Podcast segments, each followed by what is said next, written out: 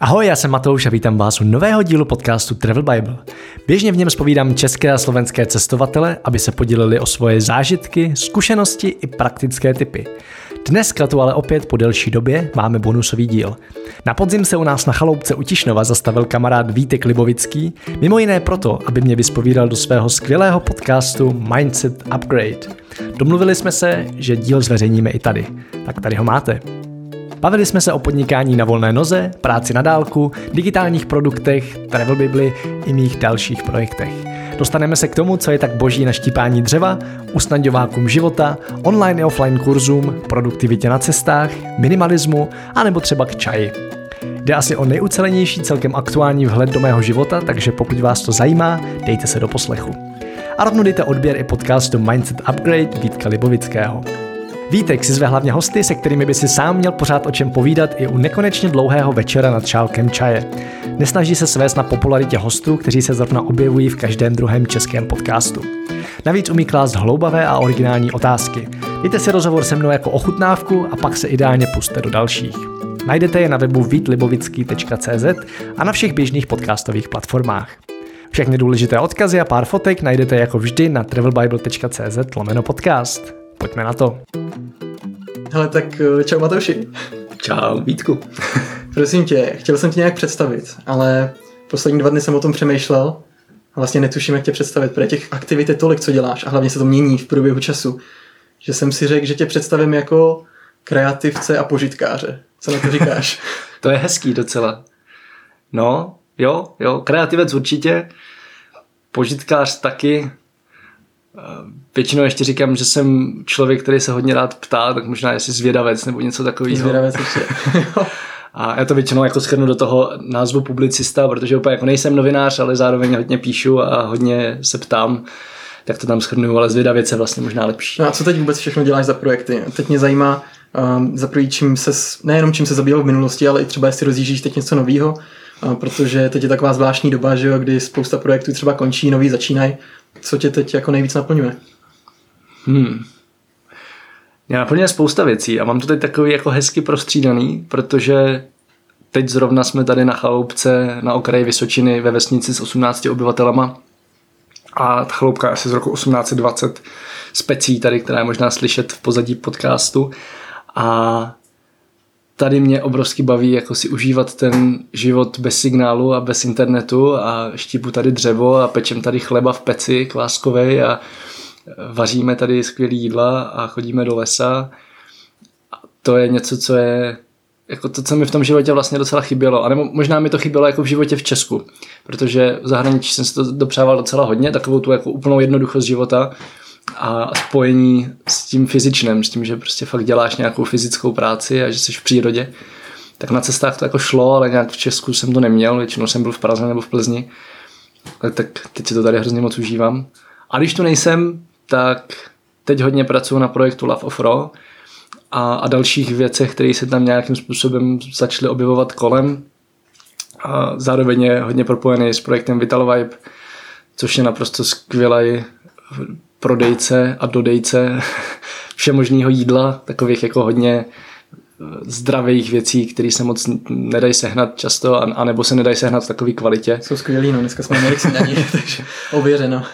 A, a vlastně kolem tady těch dvou projektů, které je skvělého manželského páru, jakože Zuzka tak má Lafofro a Honza je majitelem Vital Vibe, ale všechno vlastně dělají spolu a teď se kolem toho nabalujou další projekty, začali třeba dělat výbornou kombuču, mm. A do toho tam teď řešíme, že vlastně začínají prodávat magnetoterapii, což je jako hodně zajímavý terapeutický nástroj, který prostě používají vrcholoví sportovci a používá se pro koně a vlastně je škoda, že se nepoužívá pro lidi běžně. A, a ty tam děláš co teda, když říkáš, že tam spolupracuješ? Tím?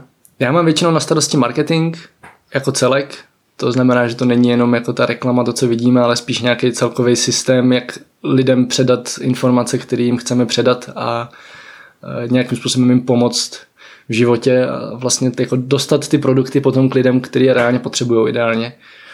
A, a ideálně na tom pak ještě vydělat, že jo? To je. A to mě právě zajímá, jak třeba z těch projektů, co děláš, vyděláváš, jestli jsi tam zapojený vyloženě externě jako na hodinovku nebo máš nějaký podíly.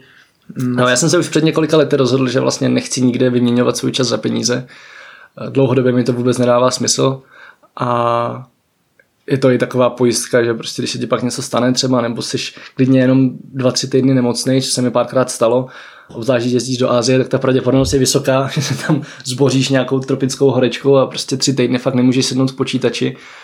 A já jsem si tohle právě před nějakou dobou uvědomil a postupně jsem pracoval na tom, abych byl vždycky nějakým způsobem odměňovaný za podíl na zisku. A v některých těch projektech mám vyloženě podíl, jakoby podíl na firmě, někde to je čistě teda podíl na zisku, hmm. který je někdy jasně daný, což třeba u Lafofro tak je, protože na tom projektu už dělám úplně od začátku a je to od roku dva tisíce patnáct nebo dva tisíce čtrnáct možná, hrozně dlouho. A třeba první tři roky jsem z něj neměl nic, protože tam byl obrat prostě pár tisíc měsíčně. No ale dneska ten obrat je v milionech a najednou už je to zajímavý. No, ten zisk samozřejmě není v milionech, no i když vlastně jo, už, už, už i zisk je v milionech. A tím pádem to, co jsem si odpracoval předtím, tak se mi teď jako vrací. vrací.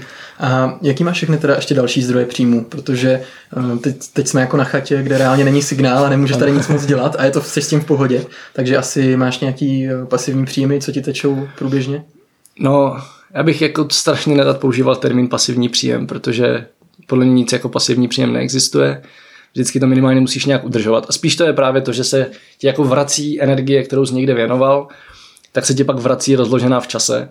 A pokud zase investuješ další energii, tak pak můžeš jakoby zvýšit t- ty peníze, nebo to ani nemusí být peníze, prostě to, co z toho chceš mít, tak, tak jako zvyšuješ tím, že tu energii přidáš.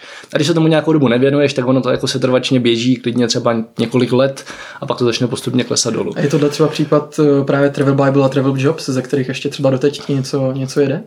Byl to příklad předtím, předtím, než přišla korona, protože jako Travel Bible zrovna je projekt, který mi nikdy negeneroval nějak jako extra hodně peněz. A byla tam taková fáze, kdy jsme vlastně s Petrem oba se snažili ten projekt překlopit z takového polohoby do něčeho, co nás uživí. Ale pak jsme zjistili, že ne, že by to nešlo, vůbec ne, ale že tady jsou cesty, které nás baví úplně stejně a jsou výrazně jednodušší nebo efektivnější, ani ne jednodušší, ale efektivnější. A zároveň nás vlastně baví si Travel Bible nechávat jako takový hobby a, a vlastně, jak to říct, srdcový projekt, hmm. i když já těch srdcových projektů mám v podstatě jako všechno, co dělám, jsou srdcový projekty, ale Travel Bible je taková ještě jako nahoře nad tím. A tak jsme to vlastně nechali, měli jsme tam a pořád máme skvělý tým lidí, který se stará o celý ten provoz, to, aby se prostě vydávaly dobrý články a to, aby fungoval nějaký support, to, aby prostě fungoval odesílání produktů a, a všechno, co má fungovat, tak jako funguje víceméně samo. A ten projekt dlouhodobě platil sám sebe a to, co jsme s něj s Petrem měli, tak za prvý byly obrovské příležitosti někde dál, hmm. jo, protože díky němu nás zná spousta lidí a fakt jako já, když si vezmu za sebe, třeba i klient, ke kterým jsem se dostal, když jsem pro ně ještě dělal, tak často byli díky Travel Bible a i teďko, to jsem nezmínil, tak jsem si právě vlastně kvůli koroně, tak jsem si ani ne jako musel, ale přibral jsem si klienta, abych si vykompenzoval výpadek příjmu, který tam je a docela veliký. K tomu se pak můžeme dostat. A i toho jsem potkal díky Travel Bible. Takže nám to negeneruje dlouhodobě peníze, ale pořád a, a to, ta setrvačnost tam běží. Vlastně nám to jako generuje nějakou známost mm, mm. ve světě a zároveň pak jako takový sranda věci, jako že někde dostaneš Baťo zdarma, kredity na Airbnb a tak, což jsou jako hezký věci, které většinu z nich bych si tak jako tak koupil. Takže mám pocit, že mi Travel Bible, nebo to asi není ani pocit, jo, to bude fakt, že mi Travel Bible za posledních těch, kolik to je, pět let, ušetřila stovky tisíc na cestách. No. Hmm. Takže to nebyly peníze, které bych viděl u sebe na účtě, ale peníze, které z toho účtu nemuseli odejít, abych hmm. mohl cestovat. Hmm. A vůbec nevím, jaká byla otázka. Ale ještě mě k tomu zajímá spíš zajímavosti, jestli máš ještě nějaký, i třeba jenom drobný bokovky, prostě nějaký projekty, ve kterých jsi tak jako malinko ponořenej. Um... No, mám toho docela hodně. Právě jako dlouhodobě baví všemožně v rámci té zvědavosti zkoušet, jak co kde funguje. Takže pro mě třeba nějaký jako zajímavý příjem jeden čas bylo krypto, prostě mě to jako nadchlo v době, kdy to ještě nebylo cool. Já mám to štěstí právě, že ty věci často objevím, ještě když nejsou cool, protože se potkávám s lidma, kteří jsou divní. A přesně, přesně a patříš mezi ně, jo, a jako velmi, velmi, děkuju. Velmi pozitivně divní. Právě ty lidi, co se prostě rádi vrtají v takových věcech, co nejsou jako zrovna mainstream. A tím, jak se s těma lidma bavím, tak mi vždycky někdo něco řekne a já se pak do toho začnu taky vrtat. A, a třeba s kryptem se mi to povedlo. A tak třeba poslední Mac, co jsem si kupoval, tak jsem si koupil čistě ze zisku z krypta. A, a není to levný Mac vůbec. Jo. Takže takovýhle věci, teď třeba si zase jako víc hraju s akciema a tím, že jsem nestihl Teslu, tak teď jako spíš hledám zase takový jako různý divný, nemainstreamový věci, tak, kde je velký potenciál. Tak jsou nějaký pod, podpultovky. Teďko, teďko aktuálně, ale tam už je podle mě taky pozdě, jo. Tak je to automobilka Nio, s měkkým i, čínská automobilka, která právě tím, že je teď v Číně, tak se jí netýká ta obrovská jako divnost amerického trhu, který absolutně nedává žádnou logiku. Prostě americká ekonomika jde úplně do háje, ale akciový trh tam pořád roste a pak zase občas spadne najednou během jednoho dne o deset procent. Mm-hmm. A v Číně to tak teďko není. Prostě Čína je na tom, myslím, ekonomicky teď nejstabilnější z celého světa. A je to prostě nová automobilka v Číně. Podle mě to jako z hlediska principu akcí vůbec nedává smysl. Je to čistě spekulativní věc, stejně jako Tesla, prostě tam jako ta akcie absolutně neodpovídá hodnotě té firmy. Ale tím, že to všichni furt kupujou, tak ta cena jde pořád nahoru mm. a, a tady ta čínská automobilka může být něco podobného. Mm. Jasně, tak to je teda a... jeden z těch, jedna z těch bokovek, tady to je, z těch to je jedna z bokovek, kryptoměny a tak. Ano. A pak třeba další... A to teď jako není bokovka, teď vlastně jsem si nabral klienta, tak dělám pro firmu Naboso, kde jsem si vlastně vzal na starost víceméně celou marketingovou strategii a pomáhám jim to celý zprocesovat a dát do toho nějaký systém a vyhodnocovat krátkodobý i dlouhodobý věci. Zároveň najít lidi do týmu, který si vezmou pak na starost konkrétní věci jako mailing a po mně třeba Facebook reklamu, protože to je věc, kterou umím a dlouhodobě jsem pro klienty dělal, tak teď ji dělám já, ale nechci to dělat, jako není to věc, co by mě bavila někde klikat reklamy. Mm-hmm. dlouhodobě, takže si je teď jako nastavím, ale pak to chci někomu předat.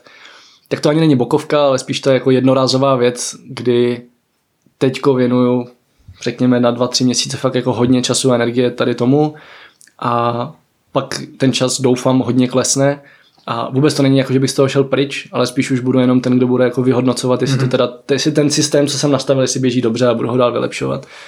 A, a takových projektů je vlastně víc. A můžeš ještě nějaký vyjmenovat? Teď přemýšlím, jako co z toho to vlastně je, ale třeba projekt Paleo snadno, tady včera hmm. prohlížel kuchařku, jo, jo, voně, krásná, voněvou kuchařku, detailní. Tak to už je teda projekt, kde mám taky podíl hmm. a, a další velká srdcovka, protože ty recepty jsou prostě skvělý. Takže jdeš cestování a gastro. Ano, ano, to je, to je jako super, to je, to je mimochodem podle mě úplně ideální rozložení v rámci mých jako životních vášní, jak se mi to promítá i do toho biznisu.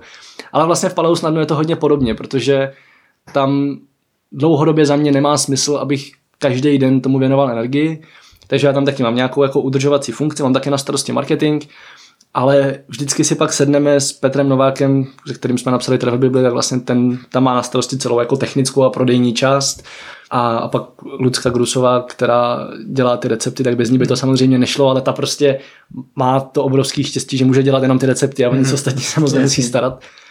No a tak si vždycky s Petrem sedneme třeba na tři dny, uděláme strašně moc práce, rozjedeme nějakou novou věc a pak už to zase jenom jako nějak běží setrvačně. Mm-hmm.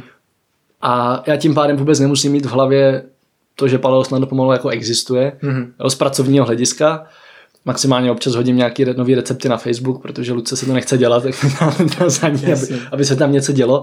Ale to si tam naplánuju vždycky jednou za dva týdny a, a zase jako to můžu pustit z hlavy a dělat něco dalšího. Takže vlastně tvoje hlavní náplň, dejme tomu, um, nechci říct jako práce, ale prostě toho, co teď děláš, tak je to, že jsi vlastně takový marketingový guru. A prostě vlítneš do nějaký firmy, řekneš, tady to nefunguje, nastavíme to takhle a pak to vyhodnocuješ. To bych vůbec nechtěl tvrdit, ne? Nemám rád slovo guru mimo jiné. A spíš jsem člověk, který si myslím umí hodně dávat věcem řád a systém a nastavovat procesy a zároveň to mám ale propojený s tou kreativou, že nejsem hmm. jenom ten jako tvrdý datový člověk, který by prostě přišel, vytvořil strašně dlouhý korporátní procesy, hmm. podle kterých se nikdo ve výsledku nechce řídit a všechno by jel podle okamžitých dat, ale mám tam tu kreativu, mám tam docela velký background marketingu. Hmm. Sice ne, jako nemám žádnou marketingovou školu, ale je to věc, který se prostě věnuju od svých patnácti. Tak dneska ta škola asi už není tak potřeba, když chceš asi, něco dělat. Asi ne, no. A ono bohužel jako donedávna žádná pořádná škola neexistovala u nás, hmm. která by učila marketing a teď díky díky semestru tady aspoň něco je.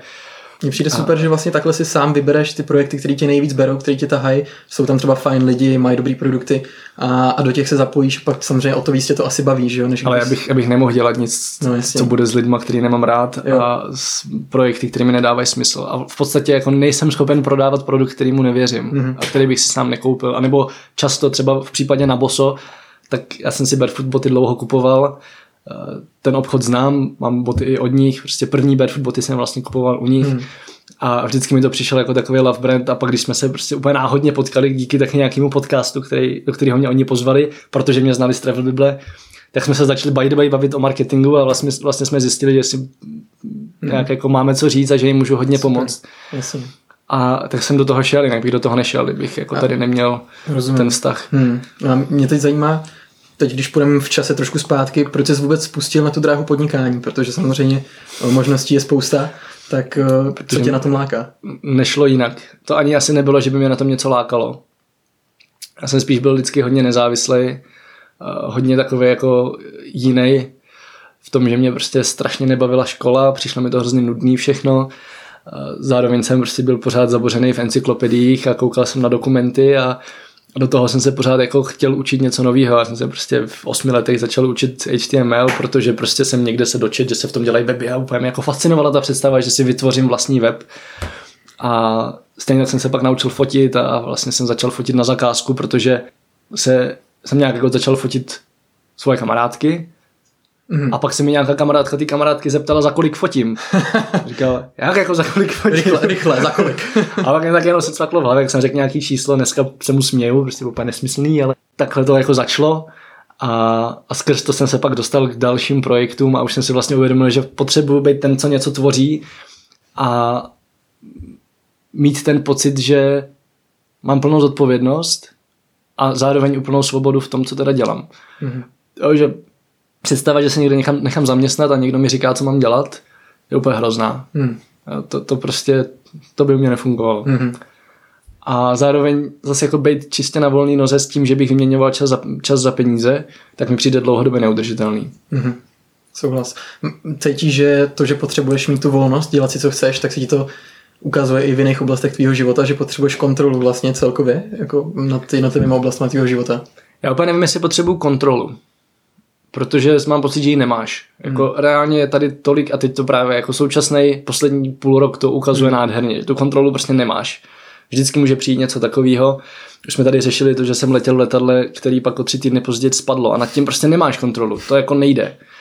A, a takových věcí je spousta. Prostě bouračka, něco, co jako... A, a zároveň i pozitivní věci. Jo. Můžeš hmm. prostě potkat najednou úplně náhodně skvělého člověka, díky kterému se dostaneš k něčemu, o čem se ti ani nesnělo, že existuje. A tak to jako neberu jako kontrolu, ale spíš tu plnou zodpovědnost, že když už teda přijde nějaká situace, tak je na mě se rozhodnout, co s ní udělám. Mm-hmm. Což nevnímám jako stejné věci a je to zásadní, abych se skutečně mohl já ve své jako nejlepší mm-hmm. zkušenosti a nejlepší vědomí a svědomí rozhodnout, co udělám a jak zareaguju na tu situaci. Ale rozhodně to není tak, že bych chtěl mít nad vším kontrolu, to bych se zbláznil. Mm-hmm. Už jenom jako tím, kolik mám těch projektů a tím, kolik lidí se na tom podílí a kolika lidem předávám věci, které jsem si sám vlastně jako vydupal od nuly a najednou to předám někomu dalšímu. Tak kdybych nad tím musel mít kontrolu, tak ty lidi za prvý velice rychle odejdou, protože mě budou nenávidět hmm, hmm. A, a já bych se z toho fakt zbláznil, protože bych stejně po nich všechno opravoval. Hmm. A asi mi jako chvilku naučil, trvalo se naučit věci předat úplně. Každý má takovou tu potřebu, mm. jakože... Micromanagement. No, spíš takový to, že jako je to tvoje dítě, tak chceš, aby to bylo nej, co nejvíc dokonalý a, a ty to uděláš nejdokonalej. Ty, co uděláš perfektně. Protože to je tvoje dítě, logicky, yes. že jo.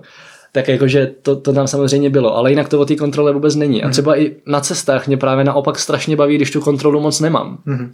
Jo, když jsem byl naposledy na nějaký pořádný expedici, což už je hrozně dávno a strašně mi to štve. Ale když jsem byl naposled v Keni, a tak jsem tam nějakou dobu jezdil na motorce a já jsem vůbec neměl naplánováno, kam pojedu. Já jsem si vždycky večer někoho zeptal, kam mám dál jet. Mě někam poslal a já jsem tam jel. A vůbec jsem nevěděl, co se bude dít. A, a to je jako super. A s tímhle pocitem seš v pohodě, to ti ne, Naprosto. nevadí, nestresuje tě to. Naopak, mě jako hrozně stresuje, když mám naplánovaný půl rok dopředu uh-huh. a mám plný kalendář a vím, že prostě je tady strašně věcí, za které mám, za které mám zodpovědnost a kde jako třeba nemůžu zklamat lidi, kterým něco slíbím. Uh-huh. nebo i na té cestě, kdybych prostě měl jít na nějakou výpravu, kde bude den pod ní naplánováno, co budem dělat, tak se z toho zblázním. Hmm. Hmm, jasně. A tam byla dobrá věc, co jsi říkal, že, že nejdřív jsi měl jako problém třeba i předávat nějaký pracovní úkoly jiným, protože jsi měl pocit, že, jo, že ty to uděláš nejlíp, ale tak postupně se to asi naučil víc delegovat.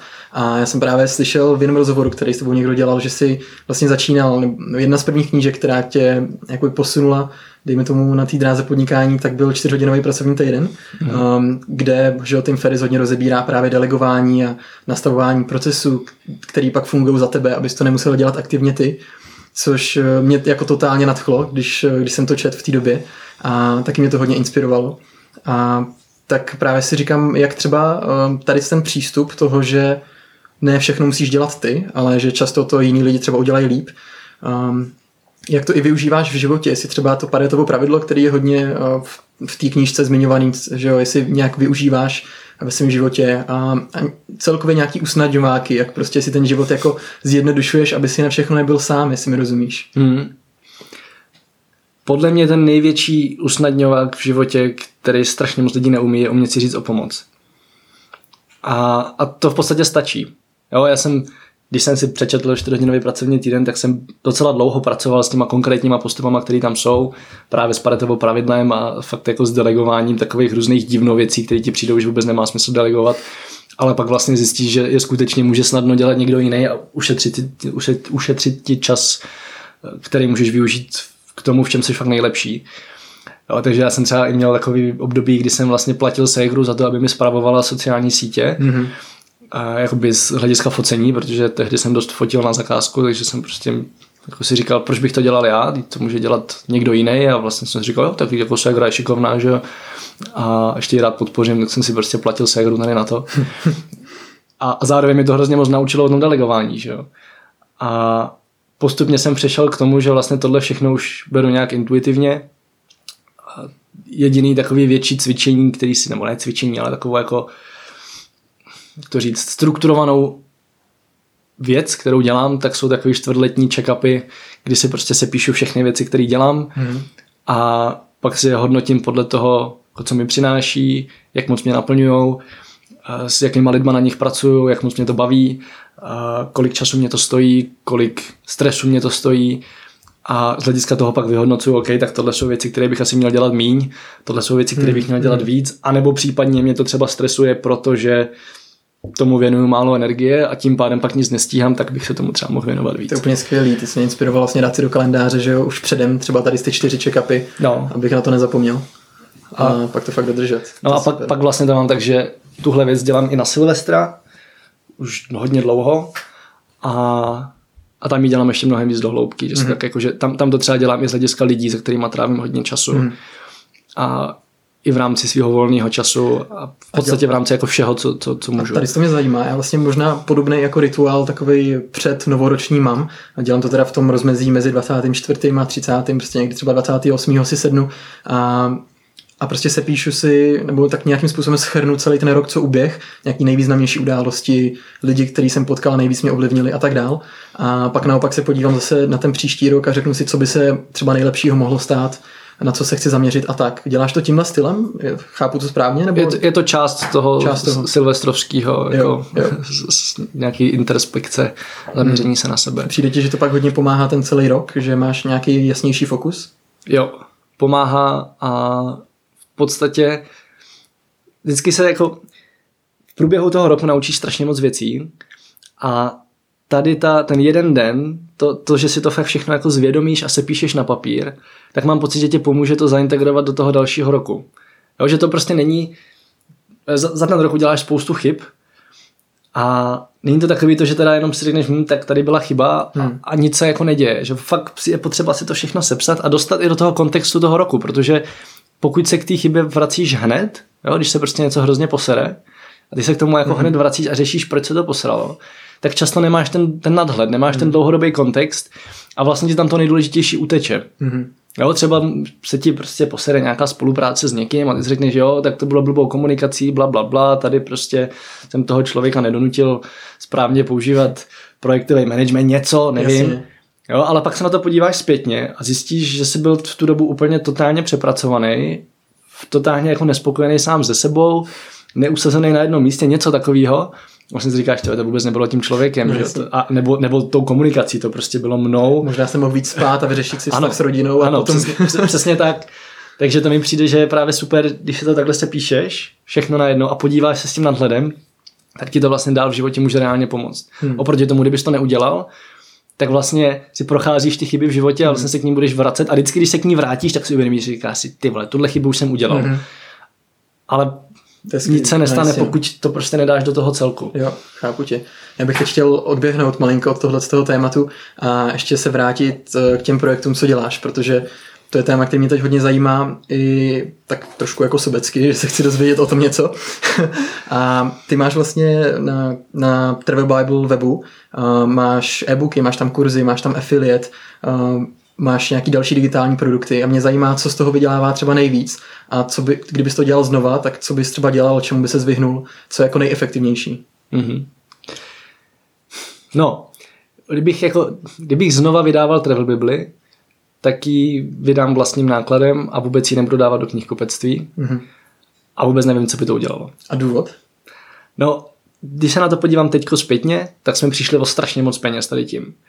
Jenže zároveň, zase, to je právě, nevíš, co by se stalo, jo? Zase jsme díky tomu byli třeba v televizi, hned jako v ten tý, týden, co to vyšlo. Hmm. A nevím, jestli bychom tam byli, kdybychom si tu knížku vydávali sami. Hmm. Jo? A nebyla by na poličkách všichni kupci po celé republice.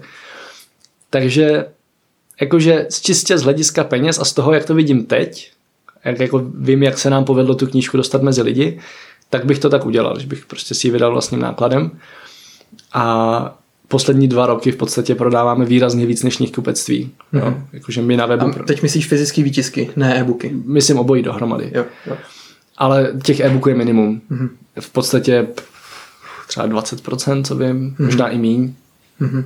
Kdybych vzal i ty, i ty knihkupectví a to, co prodáme na webu, tak e-booky dělají maximálně deset procent. Takže kdybys teď vydával novou knížku, tak... rozhodně nepůjdeš s cestou jenom e-booku, ale vždycky prostě vydáš ty fyzické knížky, že lidi je chtějí. No? Mm, to je otázka. To, to, to ne, takhle bych ne. to určitě neřekl. Aha. Celkově tvůj pohled na e-booky, to mě zajímá. Můj pohled na e-booky je takový, že mají svoje veliké místo. Je to jednoduchá cesta, jak dostat knížku mezi lidi, když už ji napíšeš, přičem už napsat knížku je hrozný. To asi potvrdí každý, kdo knížku někdy napsal. Je tam jako mnohem, mnohem víc práce, vždycky než si na začátku myslíš. A to i když píšeš už několikátou, tak stejně je to pak výsledku mnohem víc práce, než jsi myslel, že to bude. Protože samozřejmě chceš, aby byla ještě lepší, než ta předtím, že jo? A ten e-book je jako krásně jednoduchá cesta, jak to dostat mezi lidi, nad kterou máš dost vysokou kontrolu.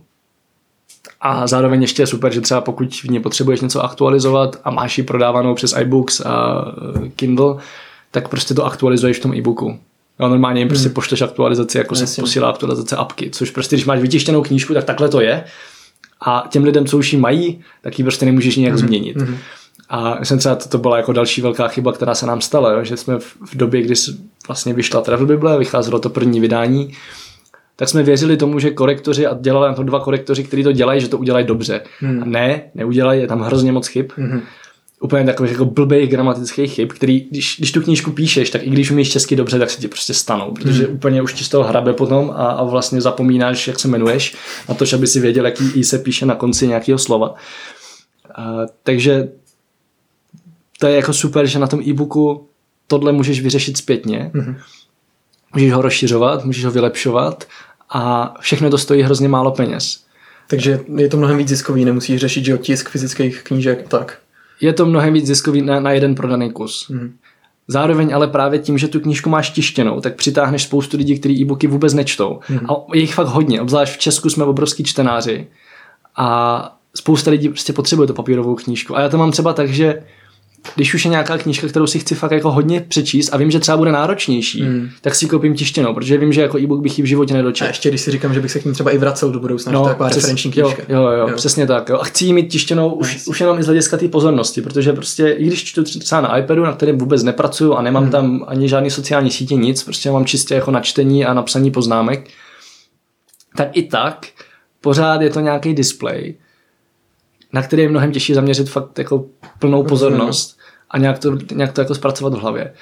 No, takže spousta lidí si koupí tu tišněnou a tím pádem, když vydáváš něco, co je jako hutnější nebo je potřeba v tom listovat a není to vlastně jako navazující na sebe, což Travel Bible třeba je, hmm.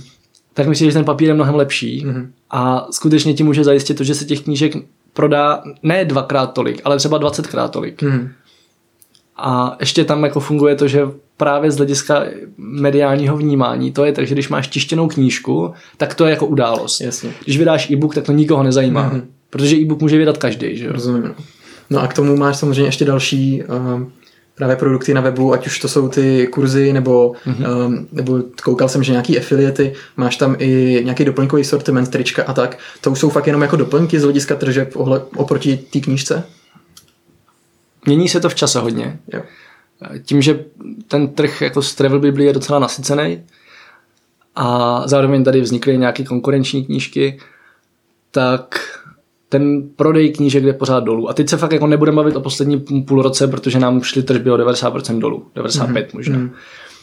Ale do té doby, tak jak tam byla nějaká jako průběžná sestupná tendence, s tím, že čím dál tím důležitější tam byl afil, a čím dál tím důležitější tam byly ty další produkty. Protože člověk, který si koupil knížku, tak už mu jako docela snadno prodáš něco dalšího.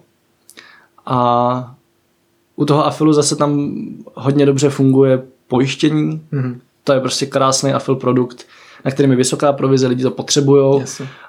A když to uděláš dobře, ne, že někam nacpeš banner, prostě tady máte pojištění, ale fakt jako si s tím dáš tu práci, což my jsme si fakt jako u pojištění dali hodně velkou a průběžně to děláme pořád, kdy prostě si projdeš podmínky všech těch pojištění, o kterých víš, že jsou aspoň trošku dobrý, tak si to prostě fakt jako dopodrobna projdeš těch padesát stránek výjimek, co tam mají a dáš toho dohromady článek pro normální lidi a řekneš, hele, oni jsou ve výsledku, každý má jako svoje, ale když potřebuješ lézt po Himalájích ve výšce víc jak šest tisíc metrů, tak sto procent ber tohle, protože všechny ostatní to mají někde schovaný ve výjimkách, že tě tam prostě nepojistí. Prostě uděláš jako co nejlepší výzkum, abys jo. lidem doporučil ten nejlepší produkt, co můžeš. Jo. A v ten moment najednou je to jako nádherně fungující afil, který přináší docela hodně peněz a funguje dlouhodobě, protože prostě my ten článek aktualizujeme třeba jednou za rok až dva.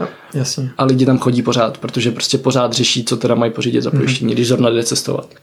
Jaký třeba strategie vám fungovaly nejlíp vlastně v prodeji těch vašich produktů, nevím, knížek, Travel Bible, Travel Jobs? Měli jste nějaký fakt úspěšný marketingový kampaně? No, tak na začátku tam byly tam dva faktory v podstatě. Jeden z nich byl ten, že už nás, nás lidi znali a že jsme těm lidem, kteří nás znali od začátku toho nápadu v podstatě říkali, co chceme dělat a co děláme. Jsme jim ukazovali celý ten proces, mm-hmm. ptali jsme se jich, co by je zajímalo. Když jsme měli napsané první dvě kapitoly knížky, tak jsme je hned zveřejnili. Mm. Jo, tady si prostě přečtěte jako ukázku, o tomhle to zhruba bude. Zároveň jsme hodně pracovali s celou tou komunitou. Prostě tím, že známe český cestovatele, tak jsme se ptali na jejich typy, chtěli jsme to tam dát, ať prostě tam fakt jako, ať ta knížka mm-hmm. je dobrá, no, ale jasně. zároveň potom o tom věděli ti lidi.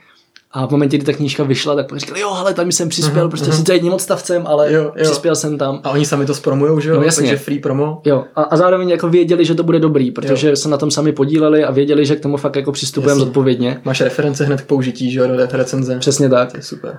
Takže to fungovalo skvěle, vlastně jsme od začátku sbírali maily, tím, že jsme prostě takhle mm. dali jakoby mm. ukázku nějakých kapitol, tak jsme jo. sbírali maily.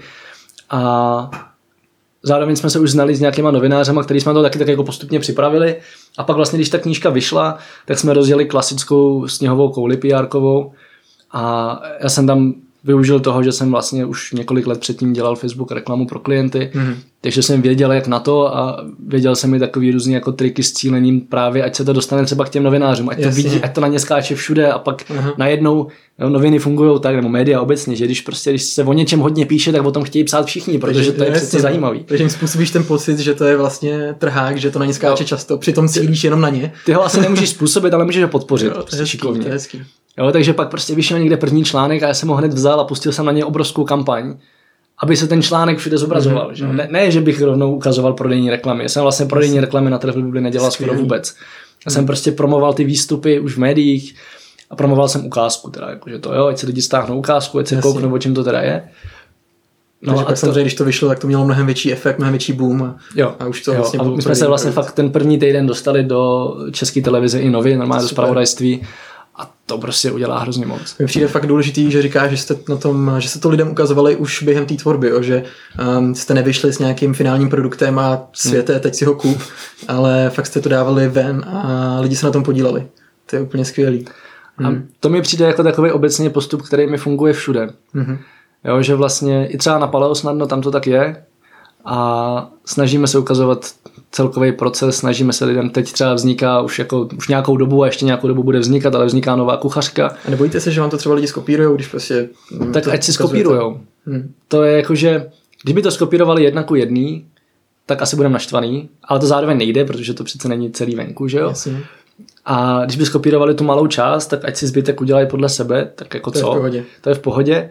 A hlavně tam nebudou mít zatím to všechno, co tam máme my, jo? Což třeba v rámci Paleo snadno už je těch spousta lidí, kteří sledují ten web, kteří už mají první kuchařku, kteří mají elektronické kuchařky, kteří mají další produkty, mm, mm. kteří mají aplikaci. A to, kdyby chtěl někdo skopírovat celý, včetně toho jako stylu komunikace, toho, jak ti lidi vnímají, to, to, to jako není možný. To je full time job už a stejně by to nešlo. Ani mm. to by nešlo, jakože mm. to, to už je prostě několik let práce za tebou a tam jako strach z kopírování je takový ten typický strach, když někdo začíná podnikat, že jo, tak jakože má super nápad a má strach, že by mu to někdo ukradl, ale dostává se to ke mně často, že se lidi bojí, jo, že třeba no. mi ani nechtějí říct, na čem pracují, přestože jo. bych jim chtěl jenom poradit nebo prostě jo, jo. pozdílet názor.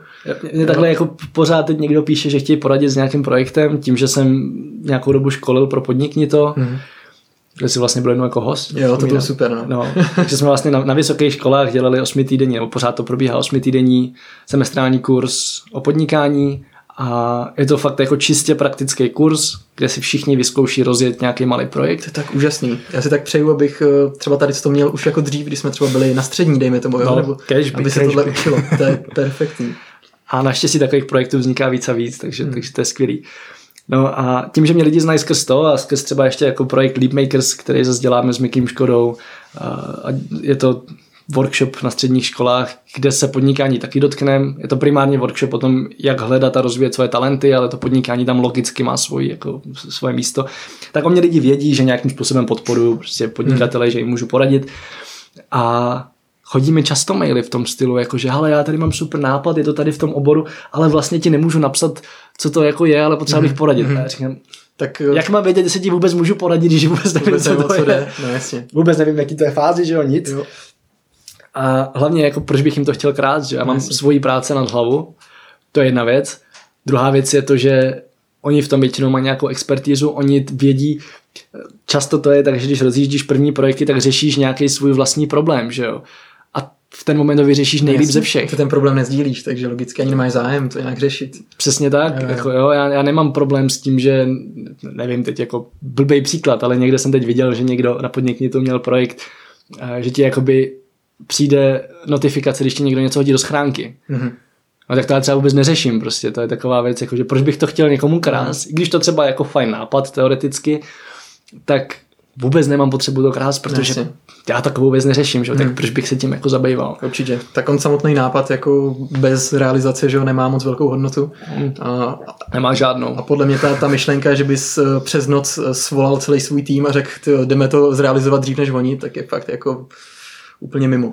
Jo, jako dovedu si to představit v momentě, kdy si uděláš velký průzkum trhu, máš na to jako už velký prostředky a fakt jedeš na nějaký, řekněme, velký problém nebo velkou potřebu, tak tam naprosto pak chápu, že hmm. sdílet výsledky toho nějakého pořádného průzkumu, tak to už je jako blbý, protože by mohla jiná firma, která už je rozjetá, tak by mohla říct, OK, tyhle, tohle je super věc, do které můžeme investovat, tady na to máme prostředky, máme na to tým lidí, který už funguje a vlastně nám strašně moc ušetřili práci s tím hmm. celým jako průzkumem a s nějakým počátečním designem. Tam to samozřejmě chápu, ale když si jedeš jako něco svýho malýho, no, tak ten nápad fakt hodnotu nemá. A chci se ještě o kousek vrátit, řešili jsme e-booky, ale pak se ještě lehce chci dotknout v krátkosti kurzů, protože hmm. um, já s tím mám absolutně nemám zkušenosti, jak s offlineovejma, tak onlineovejma a zajímá mě za tebe, jestli to je něco, co tě baví, co má smysl i třeba finančně a třeba i porovnání offline online kurzů, jak to v dnešní době je, co lidi víc vyhledávají. Uh, jestli třeba má cenu ještě vůbec dělat online kurzy, nebo už jsou lidi přesycení jako digitálem a tak dále. Ale zase je spoustu pohledů, jak se na to koukat. A pro mě třeba na začátku, když jsem dělal offline kurzy, tak to skoro vůbec nebylo o penězích. Ty kurzy byly skvělý v tom, že jsem se dostal právě do té komunity, do které jsem se chtěl dostat. Byla to komunita kolem Naučme se, cestovatelská komunita, vůbec jako obecně zajímaví lidi. Věděl jsem, že ten kurz prostě bude přitahovat nějaký typ lidí. A dělal jsem kurz, který se jmenoval Dobrodruhem na plný úvazek a i tvou současnou slečnu jsem tam poznal. Tak, takže, no, museli být fajn lidi, že? Jasně. No. A to, to byl jakoby ten první důvod, zároveň to pro mě byla obrovská škola, protože fyzické kurzy, workshopy, které ještě jsou jako relativně dlouhý, že to není nějaká půlhodinovka, ale jsou to prostě čtyřhodinový, hodně nadupaný kurzy, tak jsou strašně těžký, protože tam musíš fakt udržet pozornost po tu dlouhou dobu, nikdy se nezamotat, předat všechno, co chceš a ještě s těma lidma ideálně pracovat nějak potom, aby, aby si z toho něco reálně odnesli hmm. a ten kurz třeba doporučovali dál. Takže to byla jako obrovská škola rétoriky, obrovská škola jako učení jako takového, hmm. přípravy prezentací, té hmm. další komunikace, co s tím vlastně dělat, zároveň jak to prodat, takže vlastně máš takovou jako hmm. věc, že se zase musíš stejně, když rozjíždíš vlastní web třeba, tak se musíš naučit hrozně moc různých věcí. Vlastně nový biznis úplně. Jo, hmm. úplně jako nový typ biznisu. Což mě hrozně baví vždycky, jo, do něčeho takového skočit, kde právě se ti furt jako odhalujou ty hmm. nový hmm. nějaký úplně jako světy, o kterých jsi nevěděl, že existujou. A v podstatě pak se to strašně moc vyplatilo z hlediska knížky, protože já i Petr jsme dělali kurzy. A, a to jste dělali na Naučme se, že jo? A Naučme se. Zároveň jsme se vlastně vzájemně na těch kurzech potkali, Petr byl u mě na kurzu, mm. já jsem byl na jeho kurzu, to, to, jako bez Naučme se Travel Bible neexistuje. A i když možná, jo, kdo se má potkat, tak se má potkat, že jo, tak se potká prostě. A nevím, co jsem chtěl říct. Jo, a díky těm kurzům jsme už dopředu věděli, co lidi zajímá, co naopak ne, mm-hmm. co vědí, co nevědí. Skvělý. A spousta těch jako drobných typů dostaneš vlastně v průběhu toho kurzu, protože ty lidi už tam jdou s tím, že jakoby třeba Petr dělal kurz travel hackingu, čistě o tom, jak jako cestovat to nejefektivněji z hlediska financí. A ty lidi, co tam chodili, tak už jako byli někde, že jo? Už jenom mm. to chtěli jako posunout na další level, ale zároveň mají spoustu takových těch jako drobných typů, o kterých mm. se rádi mm. podělí. To pak jako dáváš postupně dohromady, vylepšuješ ten kurz. Víš už, jak to těm lidem vysvětlit, aby to pochopili. A pak, když to chceš zpracovat do nějakého dalšího produktu, ať už je to online kurz, ať už je to knížka, ať už je to web, tak najednou tam máš tu, tu zpětnou vazbu z těch živých kurzů, která je stokrát lepší než jakákoliv online vazba. Mm-hmm. Zpětná. Takže to je jako, už jenom kvůli tomu má smysl dělat, dělat offline hmm. kurzy. Takže to se týká i toho předchozího tématu, že když někdo třeba chce sepsat nějakou knížku, nějaký e-book, tak možná i třeba začít s nějakým drobným kurzem pro pár jo. lidí. Jo, kurzy a přednášky jako v tomhle jsou úplně super. To je super. A mimochodem, přečtěte si knížku Pavla Svobody. Uh, on má dvě a ta druhá je nějaká cesta do Asie, něco z Asii prostě. Hmm. Nádherná fotokniha, zároveň jako nádherný cestopis. Za mě jeden z mála cestopisů, co mě baví. Stejně jako cestopisy Ládi Zibury, který v obou případech vychází z přednášek. A je to, to čteš vlastně jako přednášku. Je, hmm. Má to takovou úplně jinou flow. Je to rychlý, je to prostě zábavný. A je vidět, že ty lidi to mají otestovaný a přesně vědí, na co pak to publikum reaguje, na co hmm. nereaguje, co je zajímá, to, co se doptávají třeba zpětně, co je naopak vůbec nezajímá. Takže prostě nehádáš, ale vyjdeš už s tím produktem, který lidi reálně zajímá a budou si kupovat. Ano. A zároveň máš v hlavě to, jak to říkáš, takže, takže to napíšeš přesně tak, jak mluvíš, což je to, co se pak ve výsledku nejlíp čte. Hmm. Jo, když píšeš nějakým takovým pseudojazykem, aby to vypadalo chytře, tak to nikdo číst nechce, protože to je hrozný. Prostě. Jasně, no, tak jak se to odborně učí na škole. Ne? No, no, no, vždycky bych zrušil slohovky na své škole. A, a podle mě je i super to, že během tady z těch kurzů vlastně o sobě dáváš vědět jako o svojí vlastní osobě. A ano. To ty si říkal, že lidi tě už znali. Přesně tak. To pustili. Přesně tak. A to je téma jako osobního brandu, na který jsem se tě chtěl taky zeptat. Jestli prostě si myslíš, že to je fakt klíčový dneska v podnikání, nebejt anonym, který má pár firem, ale i se ukazovat jako osobně. Jo. A si závisí, závisí na přístupu. A mě to baví se ukazovat osobně a jsem rád, že ty projekty jsou svázaný jako se mnou a s, s mým obličejem, s mýma vlasama, o který jsem přišel. První rozhovor po ostříhání vlasů. Ano, ano. Privilegia ještě. Krásný. Chyba, to mělo být s videem, abyste lidi začali zvykat, že nemám brady. Budeš na fotce. No. A třeba mně se to hodně vyplácí a tím, že ještě ty projekty mají pořád nějaké jako synergie mezi sebou, což třeba jsme tady vůbec nezmínili projekt X Challenge, ale hmm. tam je jako veliká synergie s Travel Biblí obou strana a to jediné, co to vlastně jako reálně spojuje, jsem já. Hmm. Takže tam to dává velký smysl a snažím se na tom ne úplně systematicky, ale aspoň trošku pracovat, jakože když mě někde napíše nějaký novinář, že chce prostě odpovědět do naposledy prostě do reportéra, jenom takový ty, jak máš, když pošlou stejnou otázku deseti lidem na nějaký jedno téma nebyly prostě nejoblíbenější místa v Česku, tak udělám všechno pro to, abych okamžitě odpověděl, protože vím, že se těm lidem budu pořád jako připomínat. A není to, že bych se někde nutil novinářům, ale proč se mnou dělat rozhovor. Hmm, vůbec ne, ale tím, že v těch médiích tak nějak pořád jsem, tak vím, že o mě vědí. Hmm. A pak, když se třeba, když přišla korona a najednou se začalo hodně řešit téma práce na dálku, tak věděli, že můžou jít za mnou, protože hmm. já už jsem o něm mluvil posledních pět let. Ty jsi i školil firmy vlastně, jak delegovat práci, že jo, na outsourcing tým a tak. No, jak, spíš jak, jako, jak svoje lidi poslat mimo kancelář a tak, aby to fungovalo. To je super, takže vlastně o tobě ta veřejnost vlastně ví. A... A můžou si, můžou, může ti asi potom i chodit víc různých nabídek, že jo, který třeba ani nečekáš, protože znají to tvoje jo, jméno. Jo, rozhodně, jako víc nabídek, ale zároveň pak, když rozjíždím něco nového, tak právě toho můžu využít, toho, že už mě lidi znají, to, že ví, že dělám všechno možné, hmm. takže to vlastně dává smysl. Není to jako, že bych dělal jenom travel bibli, jenom cestování a pak najednou z ničeho nic vydal kuchařku, že jo. Tak to by hmm. asi bylo divný, tam, hmm. jako, tam ti to moc nepomůže ten osobní brand, když Jasně. trošku podle mě taky. Takže to stavíš na tom, co už máš a vlastně máš nějaký ten základ té pyramidy a na tom to jako stavíš další větve. Jo, jo. A, a využíváš už toho základu, co máš. No to mi přijde chytrý, efektivní. A ty, se, ty se ještě ptal na ty kurzy, já se k tomu možná trošku vrátím, jo, protože určitě. To je jako super téma.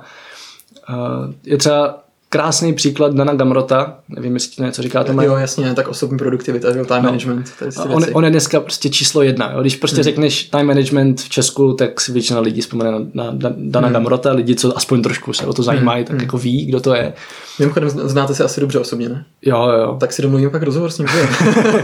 Ale rád, rád tě propojím. Dan je skvělý. A Dan začal tím, že na Naučme se začal dělat kurzy zadarmo, hmm. nebo za kafe. A začal dělat nejdřív jako one to one, potom jako pro pár lidí, pak prostě za nějaký drobný peníze a tím si vlastně jako naučil se učit, dal si dohromady všechny ty témata, tak aby to mělo v co nejlepší struktuře a byl někde vidět. A postupně se dostával lidem do podvědomí, až najednou mohl odejít z firmy a mohl se začít živit tím, hmm. co ho baví a dělat si to prostě podle sebe. Hmm. Je to, to, to je úplně nádherný příklad toho, jak to jde udělat. Hmm. To je inspirativní, to je super. Už úplně mám teď chuť jako vymyslet nějaký mini kurzík prostě za kafe a začít to dělat, jo, a na tom budovat ten, no a, to povědomí. A co je pak jako zajímavý, tak je to, že po nějakém čase se v těch kurzech začnou objevovat dost dobrý peníze. Mm-hmm. Jo, pokud už víš, že ti lidi znají, že děláš dobrý kurzy, tak si najednou za ten kurz můžeš říct docela hodně a už jako reálně máš třeba z jednoho kurzu patnáct tisíc čistý zisk, což není málo, mm-hmm. to je jako prostě jedno odpoledne, to, to, je, to je fajn. Nice. A tím, že ten kurz můžeš téměř do nekonečna opakovat, no, asi ne každý den, ale prostě s nějakou frekvencí jednou za měsíc hmm. můžeš opakovat hmm. pořád, tak je to super zdroj příjmu a, a zároveň ještě zdroj leadů, protože každý, kdo byl na tom kurzu, tak si může koupit nějaký, třeba i v budoucnu, ale produkt, který na to navážeš. Hmm. Jo, takže pro mě třeba lidi, co bude na mém kurzu Dobrodruhem na plný úvazek, tak většina z nich si pak koupila Travel Bibli, že jo. Jaký ti přijde nejlepší formát kurzu? Máš prostě pár hodin a tam máš prezentaci, nebo to, to děláš nějak interaktivně? To je různý. Jako já se snažím to mít, když už je to kurz, ať je to co nejvíc interaktivně, se s těma lidma jo. bavím, protože to víc baví mě, ale závisí na tématu, závisí na tom, co ti je jako příjemnější, v čem, v čem jsi dobrý. A máš právě zkušenost, že lidi jsou víc ochotní platit za ten offline kurz, kde tě i vidějí, než za nějaký online produkt? Myslím, že jo.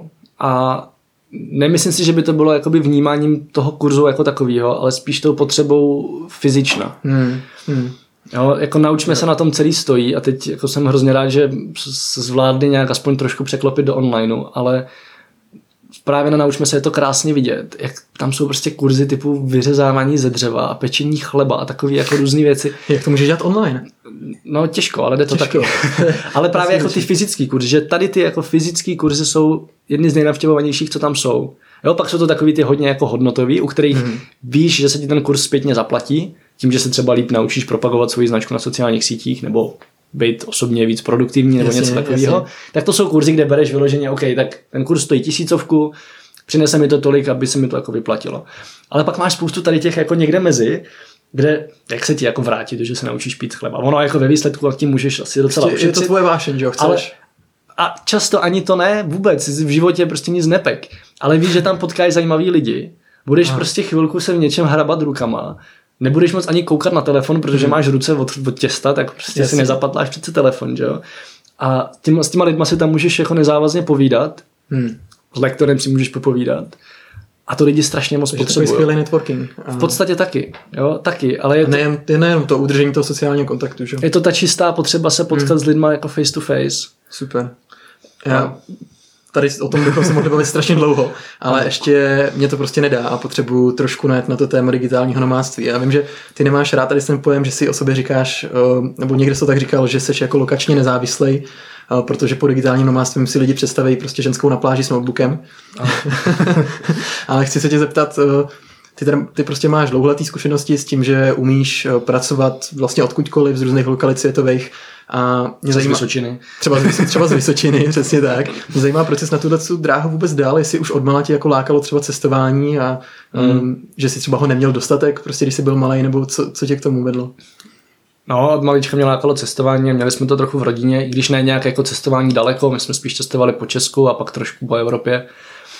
Ale pak když jsem sám poprvé v osmnácti vyjel někam, jsem byl na měsíc ve Skotsku, tak jsem si uvědomil, že prostě jako můj život nemůže vypadat jinak, že to cestování v životě potřebuju, potřebuju ho tam hodně a potřebuju ho to dlouhodobí, takový to, že fakt jako jedeš, právě jedeš třeba na ten aspoň měsíc a můžeš dělat to, co jsem dělal v té Keni, že tě vlastně úplně jedno kam dojedeš, hmm. protože víš, že máš dost času a že ve výsledku ty zážitky budou skvělý. Ty tomu říkáš slow travel, ne? Já tomu říkám slow travel, ne? Hmm. Což když jedeš na týden, protože máš prostě zrovna jenom týden dovolenou, tak se tam snažíš si to jako postládat, aby to bylo zajímavý, aby si jako aspoň něco zažil, aby si odpočal a jedeš po těch jako jistotách a moc si nedáš ten prostor náhodě úplný. Hmm. No, takže jsem už tady tou cestou v osmnácti jsem si fakt uvědomil, že tohle strašně moc potřebuju, potřebuju to co nejvíc a že zároveň to nejde úplně spojit s, běžným, s běžnou představou práce.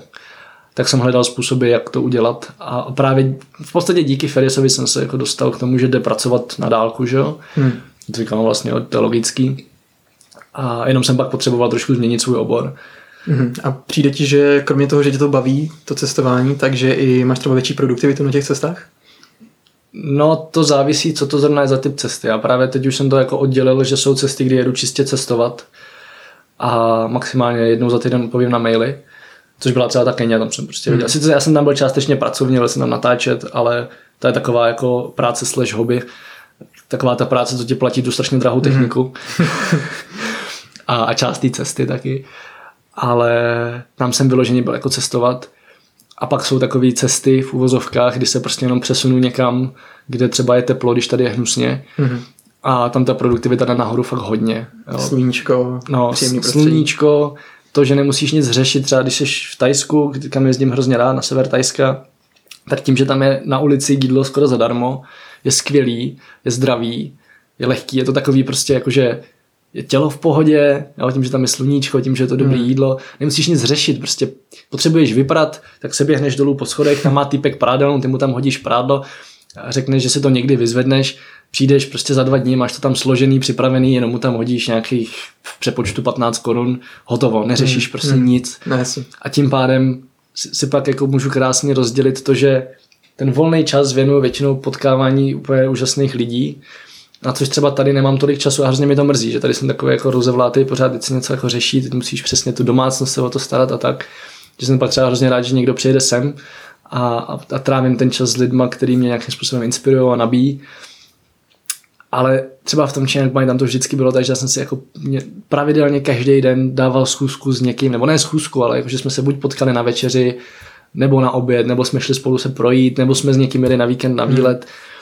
A vlastně neděláš jako nic jiného, buď teda jsi se super lidma, nebo někde na nějakém tripu, anebo pracuješ. Mm-hmm. A nemusíš nic jiného řešit. A, a ta produktivita jde nahoru strašně moc. No. To je úplně skvělý. A já vím, že jsi mluvil o tom, že k tomu, abys mohl být takhle produktivní, tak asi potřebuješ jako nějakou dávku disciplíny, nebo možná spíš jako zajetých třeba rituálů, který tě nastartují na ten den. Máš ještě teď nějaký rituály, co děláš pravidelně?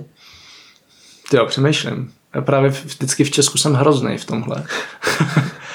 Za mě je to káva, jakože je, je to taková ta věc, která mě to, to je tak zajímavý, jo? Všichni mají pod, pod, takovou jako potřebu, ne všichni, ale spousta lidí má potřebu pít kafe, protože je to probudí, já to tak vůbec nemám, mě kafe uspává, ale, požitek, jako. Ale je to ten požitek a je to právě to, že jako si udělám tu dobrou kávu, která vlastně jako nasytí všechny moje smysly v podstatě a tak si jen tak jako sednu, vypiju si to kafe, čtu si prostě něco, nebo klidně jenom koukám do Facebooku, ale prostě mm. mám takovou tu chvíli pro sebe, mm. ráno. A je to zároveň moment, kdy jako vím, že vylezu z postele, kdy se fakt jako probudím a pak když to kafe dopiju, tak začnu pracovat. Mm-hmm. Tak to tam je jako vždycky a asi to tam vždycky bude. A pak právě na cestách ono to je i potřeba, že vlastně máš tam mnohem víc těch neznámých elementů. I když třeba seš v Chiang Mai, tak pořád je tam víc neznámých elementů. Hmm, hmm. Třeba to, že občas sníš něco, z čeho to není úplně dobře. Ale což mě už se tam třeba neděje, jakože už se mi to dlouho nestalo, ale než si na to zvykneš, že prostě jsi v úplně jiném prostředí, kde prostě třeba když tam uvaří v jejich vodě jako z kohoutku, tak tě z toho nemusí být dobře, i když hmm. je převařená, tak je úplně v pohodě, ale hmm. je to prostě něco jiného, tělo na to není zvyklý, jak je to jako na dva dní prožené, ne, ne, nemůžeš jasně, nic dělat, že jo. A celkově těch vzruchů tam je hrozně moc, že jo, moje zkušenost vlastně pr- s první takovouhle jako nomádskou cestou, kterou jsem chtěl vyzkoušet na právě tři týdny do Thajska, tak byla ta, že jsem jako téměř až nechtěl dělat tu práci, protože mm. tam bylo tolik nových věcí, co jsem mohl objevovat a cestovat, že jsem si říkal, to je škoda, teď už tady jsem, zaplatil jsem za letenky, tak jako tady budu sedět prostě několik hodin jenom prací. Mm. No, to, takže... to je další věc, no. Mm. Tam jakože já mám třeba tu výhodu tím, že jsem tam už dohromady strávil více jak rok, jo. Tak už nemám takovou jako potřebu pořád něco objevovat, i když zároveň Thajsko je obrovský a pořád mm. jsem tam jako na spoustě míst nebyl, ale už, už je to jako v, pardon, už je to v pohodě udržet na uzdě. Mm. Ale spíš takový to, že tě fakt můžou rozhodit úplně jako všemožné věci, i takový typu, že ti zrovna nejde dobře internet na kóly, jakože on třeba je rychlej, ale tím, že to je daleko, tak hmm. prostě to jako nefunguje, aby spotřeboval, teď máš důležitý kól, tak jsi z toho takovej jako rozhozenej. A tam je pak potřeba mít ty věci, co tě jako vrátí do těch běžných kolejí. A co teda na cestách děláš za nějaký rituály do toho rutiny? U mě to je to, že si většinou jdu zacvičit nebo se jdu projít. Úplně prostě jednoduše vezmu nějaký podcast a jdu se projít. Hmm. Nebo to, že si dám dobrý jídlo s někým, se kterým je mi dobře. To je zase jako další požitek, že jo? Jasně, rozhodně. Ale právě to, že se jako setkám s někým, kdo vím, že bude v pohodě a že jako mě zase naladí zpátky na nějakou normální vlnu. Nebo jedu na výlet, ale tam prostě sedneš na motorku, vyjedeš si nahoru, nad Čína mají, tam je prostě nádherná džungle, hmm. národní park hned nad tím městem. To je krásný. Takže se tam prostě zajedeš, chvilku seš v lese, v pohodě. Jasně. Les vlastně funguje všude, to můžeš hmm. i v Česku, že? Hmm. Tady do lesa. A nebo třeba jdu vařit, což jako zrovna v Thajsku jsem nedělal, ale občas to tak jako bylo, že třeba v Austrálii nebo v Portugalsku, kde jsem byl v bytech, normálně jako kde jsem si vařil, tak prostě, když jako jsem rozhozený, tak si jdu něco uvařit. Hmm. Hmm. A to je taková činnost, spolu to je stejně, když děláš to kafe, když si prostě děláš jako dobrý překapávaný kafe, tak jako hmm. se musíš soustředit na tu jednu věc a ne mít hlavu v oblacích a no, zapomenout, pak něco spálí a uřízneš si prst a tak. A mě, mě osobně třeba ty rituály denní, který mám i v Česku, tak pomáhají k tomu, že vlastně i kdyby celý ten den šel do kytek, tak prostě ráno jsem něco udělal. Jo. jo mám za sebou prostě to protažení se, někdy meditaci. Stlaní postele, tak super. Tak Stlaní takže... postele si říkal, jo. To je rychlovka, že jo, máš to za sebou a prostě aspoň něco si zvládnul, úspěch. No, to, to, to říkám všude a už jo. jsem si uvědomil, že to dlouho nedělám, když se podívám na postel. Není ustále. No, není ustále, ale prosím tě, ještě mám na závěr takový pár takových otázek, které na sobě jako nezávisejí, nebo jsou samostatný, ale chtěl jsem je tam vměstnat, protože mě osobně zajímají. A první je minimalismus ve vlastnění věcí. Jak to máš celkově s minimalismem? Řešíš to ještě nějak? Snažíš se mít fakt jenom to, co potřebuješ? Jo, docela hodně. Jo. Už to není tak extrémní, protože už jako jsem fakt se rozhodl, že se usadím, usadím na jednom místě a budu mít tu jednu základnu, ze který můžu kdykoliv vyjet. Což tak nebylo. Já jsem fakt jako potřeboval všechny svoje věci zbalit do baťohu a kufru, přičemž v tom kufru byly věci na motorku, takže fakt jako hmm. příručního zavazadla v podstatě. A teď těch věcí je víc. Koupil jsem si motorku, což jsem jako dlouho jsem se tomu taky bránil, že jsem si vlastně motorku i na cesty tady po Česku a po Evropě půjčoval, abych ji nemusel vlastnit. Takže jakoby těch věcí přibývá, ale pořád vím, jak strašně důležitý je být vlastně svobodný tím, že ty věci nemáš a nemusíš se o ně starat. Hmm. Jo, ono, hmm. se, ono se to nezdá, ale právě jako každá věc, vlastně, kterou si pořídíš, obzvlášť věci ještě, které ti průběžně žerou peníze, typu motorka a auto, tak tě vlastně jako víc a víc nutí být usazený v nějaký už jako zaběhnutý a asi právě nejen té pozitivní rutině, ale i v nějakém stereotypu, protože víš, že ty věci musíš uživit, že prostě nemůžeš najednou z ničeho nic odjet mm-hmm. meditovat do tajského chrámu na tři měsíce. A to už bere tu tvoji svobodu, kterou potřebuješ. No, jo. Vlastně. Jo. Ještě mě zajímá, jak jsi naučil tak dobře fotit. To je prostě dlouhodobá praxe. Jo, prostě si vzal foťák a začal. Ale fotím od desíti let asi. A je to dlouhodobá praxe, zároveň jako celkový vztah k umění. A to, že jsem dlouhodobě sbíral inspiraci i z úplně jiných oborů a vlastně jako rád si zajdu do galerie, rád přemýšlím nad tím, proč se mi nějaká fotka líbí. I třeba na fotky se chodím koukat do galerie občas, bohužel ne tak často, jak bych chtěl, ale vlastně je to úplně něco jiného, než když se díváš někde na Instagramu a vlastně vidíš jako vytištěný a teď si říkáš, jak to na tebe působí, čím to je. a, a pak takové věci intuitivně nějakým způsobem začneš využívat. Takže praxe prostě. Praxe, praxe a sbírání inspirace a pak, pak jako nějaký vlastní výzvy, to, že mm-hmm. si prostě sám snažím stížit, jo, že třeba si řeknu, teď začnu fotit něco, co jsem v životě nefotil, jakože třeba mm-hmm. krajiny, nikdy nebavilo fotit krajinu. Jsem si pak řekl, hele, teď jsem tady vlastně letos na jaře, jsem si zavřený tady v Česku, jo, a fotit, fotit lidi v Česku, to je věc, kterou už jsem dělal, je to super, ale zároveň to třeba není ta věc, která by mě tolik bavila. Z nějakého důvodu mi to nepřijde tak zajímavý, mm. což je mm. taky takový nějaký divný předsudek, ale prostě to tak jako mám. Jasně. Jsi řekl, budu fotit krajinu a najednou se zase jako musíš učit nové věci, které se ti ale promítnou všude.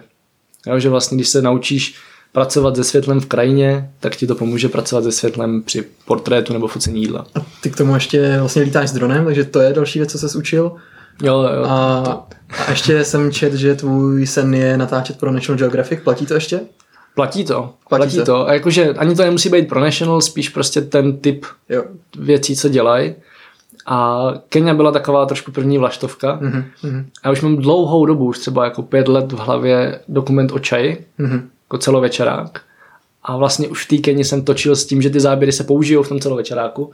Takže kdy se a... na ně můžeme těšit? No to, to nevím, jako zatím to tempo je dost to vražedně pomalý. Jasně, no. Letošní jaro, jakože dva tisíce dvacet jsem měl být v Gruzii na měsíc.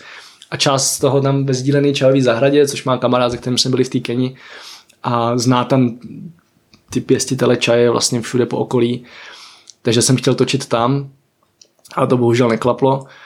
A tak uvidíme, jestli hmm. příští rok. A to bude další vlaštovka, a pak teda budu potřebovat na nějakou dobu do Číny, na nějakou dobu do Japonska, na nějakou dobu na Tajvan, na nějakou dobu do Anglie asi, protože tam zase jako je... No a to mě teď zajímá, protože teď už je teda veřejná informace, že se zasnoubil tenhle rok. Um, tak mě zajímá, jestli se ti nějak teď právě změnily ty tvoje vize, cíle, plány, cestovatelský i necestovatelský, um, když jsi zasnoubený, nebo jestli vlastně plánuješ žít tím stejným způsobem, jako jsi žil doteď a nic to pro tebe nemění. On se ten způsob mění průběžně i bez toho. A vůbec nemůžu říct, že by se to nezměnilo. I díky Zuzce, to jako ne. Ale zároveň vím, že můžeme cestovat spolu, protože Zuzka cestovat chce a vlastně jenom pořádně neměla příležitost jít někam na dlouho daleko. Ale taky jako něco nacestováno má. Ona tvrdí, že ne, ale to hmm. není pravda. A, takže jako cestování tam bude. Zároveň i z hlediska práce, tak má tu možnost... Musí občas dojít, no, architekta tak jako občas musí být v ateliéru, ale zároveň prostě, když si dopředu naplánuje, že měsíc bude někde pryč a bude u toho průběžně částečně pracovat, tak může. A já zase za sebe jsem dlouhodobě věděl, že jako přijde ten moment, kdy se budu chtít víc usadit. A třeba poslední tři roky už se to k tomu jako směřovalo, že jsem se vlastně ten rok dva tisíce čtrnáct, patnáct, šestnáct, tak jsem se jako nasytil toho, že mám úplnou svobodu, jsem úplně totálně jako neukotvený, hmm. vlastně skoro vůbec nejsem v Česku a od té doby už to začalo být takový, že jsem tady byl jako víc a víc, hmm. pak už jsem si i jako vlastně, ještě než jsem potkal Zuzku, tak jsem si zařídil bydlení v Praze s tím, že tam budu dlouhodobě, což pak jako kvůli koroně úplně nevyšlo. Jasně. Jsme tam vlastně měli krásný byt na Letný, který jsem si úplně vysnil, ale byli jsme tam vždycky dva dní v měsíci. A před pár dnama jsme se odstěhovali a na to se vyplatí, za ten nájem jsme platili, no, jako super.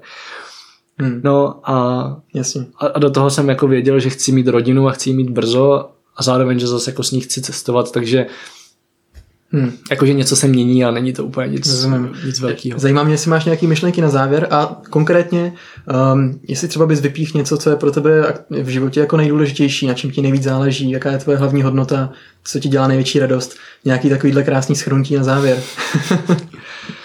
No, co mi dělá největší radost je právě, jsou to dvě věci asi, nebo tři. První je trávit čas a hodnotný čas s lidma, který jsou mi blízký. A to je věc, na kterou se zaměřuju za poslední dobou víc a víc. Tím taky, jako jak vlastně není tak snadné se s lidma potkávat, taky ale mám pocit o to snadnější se potkat s těma lidma, kteří jsou pro tebe opravdu důležitý a trávit s nima hodnotný čas. Profiltrovalo se to. Jo. Takže to je teď jako super a hrozně si to užívám. A druhá věc, která je pro mě strašně důležitá, je právě to naplnění zvědavosti. A pak jako ten pocit, že se naučím něco nového a že to jako zvládnu a že pak něco dodělám, něco úplně jako nového, co jsem nikdy předtím nedělal. To je úplně skvělý, to, že prostě vím, že jsem se musel naučit třeba u videa, jsem se prostě musel naučit stříhat, barvit, správně natáčet, řešit zvuk, řešit hudbu, prostě spoustu jako kravin dohromady, teď ještě jako nějaký vůbec jako scénář, to dává smysl a tak. A teď najednou po těch sto hodinách práce máš to pětiminutový video, který si říkáš, jo, to je prostě tak, jak jsem si to představoval, už to přesně fakt vypadá tak, jak jsem měl tu myšlenku v hlavě, to je dobrý. Tak to přesně, jak jsem říkal na úvodu, že jsi tvůrce, tak ano. to, to vystihuje tohle. Hmm. A pak je to svoboda.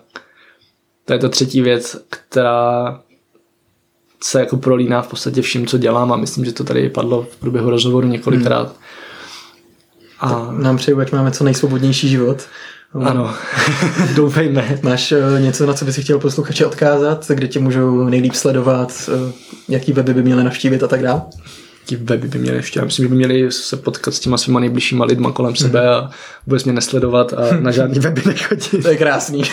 Tak jo. To je asi to nejlepší, co stejně můžeme v životě dělat. Tak jo.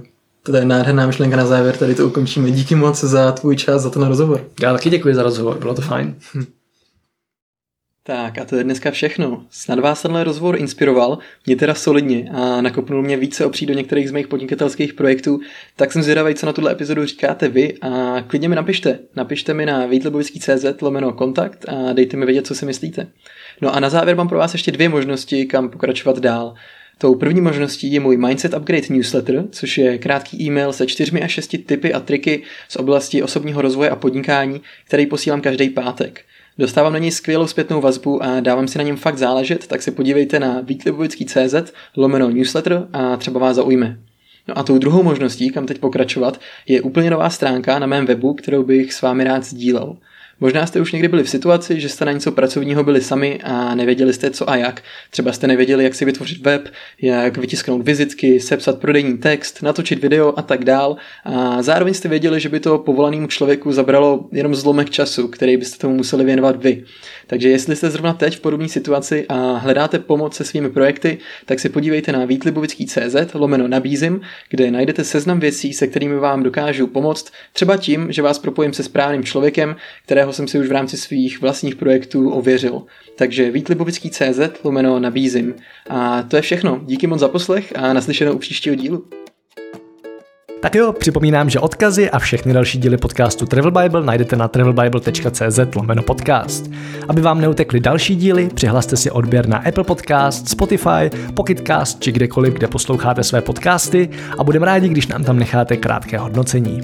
Pokud se vám rozhovor a Vítkovo otázky líbily, poslechněte si i další epizody podcastu Mindset Upgrade a ideálně ho také rovnou odebírejte. Nebudete litovat. Zatím čau, cestujte a těším se v příštím dílu naslyšenou. Tento podcast sponzorují božstva. A je jich hodně. Travel Bůh, Ježíš, Buddha, Šiva s Višnou, Aláh s Akbarem, Dajak, Batak, Toreja, Asmat, Adonis, Apollo, Krteček, Artemis, Athena, Dionysus, Ferdam, Ravenec, Eos, Hermiona, Poseidon, Batman, Serena, Zeus, Indiana Jones, Loki, Thor a celá ta sebranka ze severu. Díky. Travel Bible je prostě boží. Ať si cestovatel začáteční nebo pokročilý, najdeš v ní hromadu typů, díky kterým bude tvoje chuť vyrazit posílena, volný čas prodloužen a náklady sníženy na minimum. Amen. E, teda letadlo. Co se v Travel Bible dočteš? Spoustu věcí. Třeba, že potřebuješ výrazně méně peněz, než se říká, a že už je asi i máš. Kde a jak sehnat ty nejlevnější letenky, kde bydlet a jíst, aby peníze na čtrnáct dní pohodlně pokryly víc než měsíc. Jaké uzavřít pojištění, aby ses nikdy nedostal do maléru. Jaký vybrat účet a kartu, abys nemusel za výběry zahraničí platit ani korunu. Zjistíš, jak chytře využít vlastní bydlení, komu svěřit psa, nebo jak uschovat své věci zatímco budeš na cestě. Přesvědčíme tě, že nemusíš hned končit v práci a přesto můžeš cestovat několik měsíců. Uvidíš, že můžeš jet sám a přitom se tak necítit. Naučíš se, jak putovat klidně půl roku s jedním baťohem, nebo jak všechno dostat jen do příručního zavazadla. Ukážeme ti taky, jak a kde si v zahraničí přivydělat, jak psát cestovatelský blog, nebo jak pracovat na dálku. To všechno a ještě mnohem víc se dočteš v knize. Ještě si tu? Tak šup na travelbible.cz, travelbible.cz a potkáme se na cestách, protože cestování je prostě boží.